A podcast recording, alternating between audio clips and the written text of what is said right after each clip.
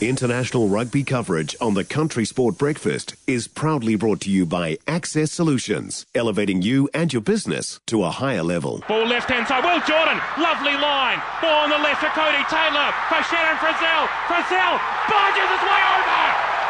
Oh my goodness! Frizzell bumped one, then ran over the second. Yeah, it was quite a remarkable try, wasn't it? Nine after seven on the Country Sport Breakfast. Joining me now was my expert comment on Saturday night, editor of New Zealand Rugby World, Jim Kayes. Morning, Casey. Good morning, mate. Nice call on Saturday night, and that was a terrific try from uh, Shannon Frizzell. Yeah, it certainly was. Well, 36 hours or, or thereabouts since uh, that game uh, wrapped up. Uh, what are your reflections on the way the All Blacks were able to beat the Springboks?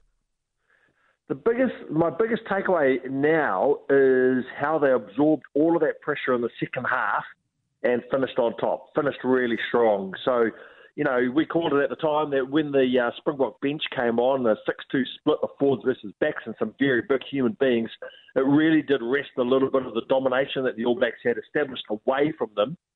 Uh, and I'm just impressed at the fact that they that they remained composed for most of that time and came back and, and you know finished with a couple of tries themselves. So it was a, it was a terrific test match. You know, New mm. Zealand started so well. South Africa came back into it. Then New Zealand finished strongly, as I say.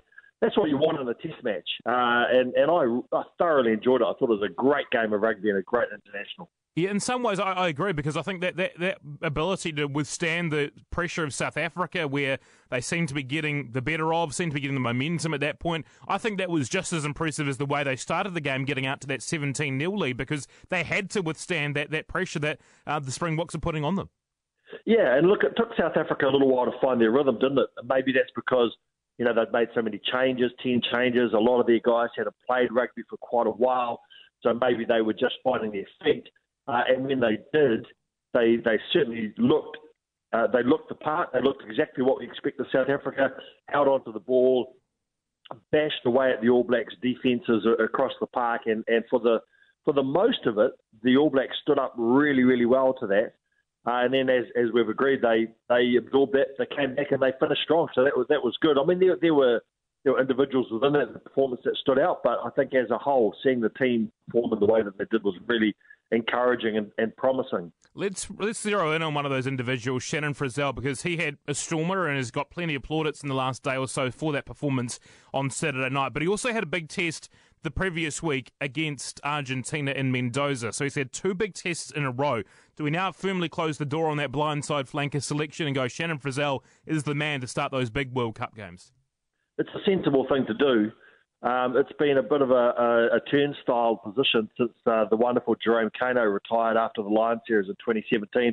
I think there's been 71 test matches since then, and about eight or nine different people used. You know, Akira Ioane, Liam Squire, Luke Jacobson, Scott Barrett, um, Dalton Papali's had a go there. Uh, Ardie Savea's had a crack there. Mm. Uh, I hope that they stick with Shannon Frizzell. I think he's shown in the last two games that he, he is an absolute beast at number six, and, and that's what you want. And I also hope, Elliot, that it means that they keep Scott Barrett at lock. Scott Barrett is a fine blindside flanker, but he's a terrific lock. Uh, that is his position, and I hope that they keep him in that position. And, you know, it's tempting sometimes, particularly in World Cup years. We've seen it in the past We're out fullback and centre uh, to look and go, well, we've got three wonderful locks and, and Scott Barrett, um, Brodie Retallick, and Sam Whitelock, we've got to keep all of them on the park. Well, actually, now you don't, and you've got to make the hard decision and, and put one of them on the bench and uh, have Shannon Frizzell on the on the blind side. All right. Well, I'm going to put you on the spot here, Jim. How do you make that decision? Where do you where do you put those locks? How, what's your starting combination and your bench combo in, in terms of uh, the second row department? So I'd start Scott Barrett and Brodie Retallick and I'd have Sam Whitelock on the bench. And in no way is that a criticism in any way of Sam Whitelock. It's, it's more a compliment. Mm. Um, you know, he's played 143 test matches. Just imagine having him coming on. You know, we, we, we talked about the likes of Malcolm Marx coming on and all the experience that he brought for South Africa. If you if you have a guy like Sam Whitelock with his composure, his experience, and, and his ability coming on with 30 minutes to go in a test match, uh, as your sort of closer. What a what a wonderful impact off the bench that would be. um, a, a, different impact. Some some people you want to come on and change a game from a bench perspective.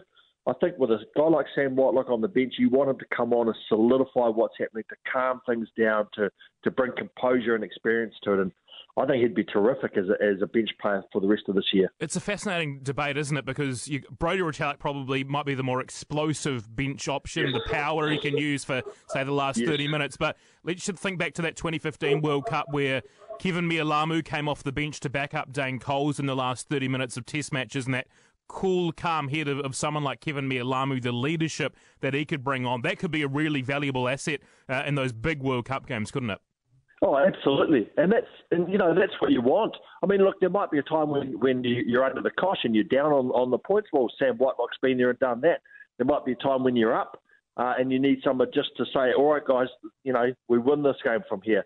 And Sam Whitelock's done that. He's he's done it all. I think he'd be, you know, Keven Mealamu is a really good comparison. I think he'd be, I think he'd be terrific off the bench. Uh, he'd be terrific starting.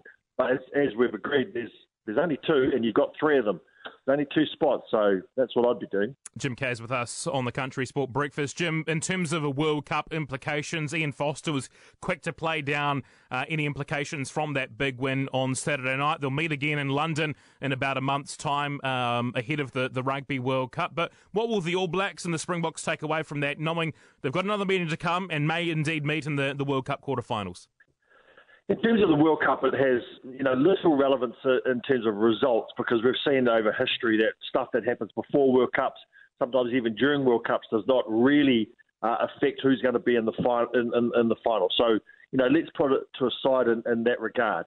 Uh, but I think in terms of the the 12 sort of 16 months that the All Blacks have had, uh, this will be a huge tonic. It'll be it'll it'll allay a lot of concerns. It will, it will give them the confidence that they can foot it with a big forward pack. It will give them confidence that they are on the right track going to the World Cup, uh, that they do have their tactics right, and that they do have uh, their selections right in general. Um, I'd like to see a, a, few tweaks to the backs who are on the bench. Um, and it will give individual players a huge amount of confidence, and that's really, really important. And, and I also think we should just celebrate it as a test match win. South Africa, I think they'll just look at it and go, hey, look, we know that in the 30 minutes of that game, we were back in it. Give us a bit more time, give us a bit more time together, um, and, and we'll be all right. But I do question, Elliot, whether they are expensive enough to really threaten the top teams in the world. What they brought to Mount Smart Stadium, Go, Go Media Mount Smart, was kind of predictable, wasn't it? You, we mm. kind of knew that that's what they were going to do. It's pretty one dimensional. It's pretty much bash it up and hope that you break the line. That works against teams that can't handle that sort of sustained pressure. But against teams that can, New Zealand, South Africa, oh, sorry, New Zealand, France, Ireland, those sorts of teams, I don't think it, it will be enough. They don't test, stress, stretch, bend a defence enough. Yeah, it's a shame because you've got Cheslin Kolbe, such an excitement machine oh, in the oh, wing, Makazole Mapimpi, and they just don't use them, um, you know, the way that, you know, perhaps a team like the All Blacks or France or Ireland might use those kind of wings.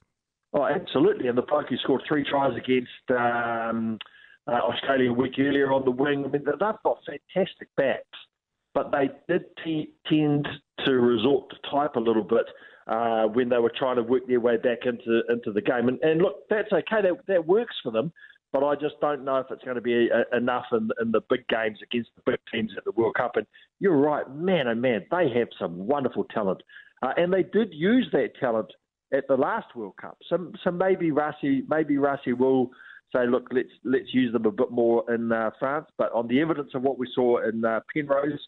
That wasn't the case. Indeed. Jim, appreciate your time on Saturday night and again this morning. I look forward to catching up soon. Thanks for your time. Cheers, mate.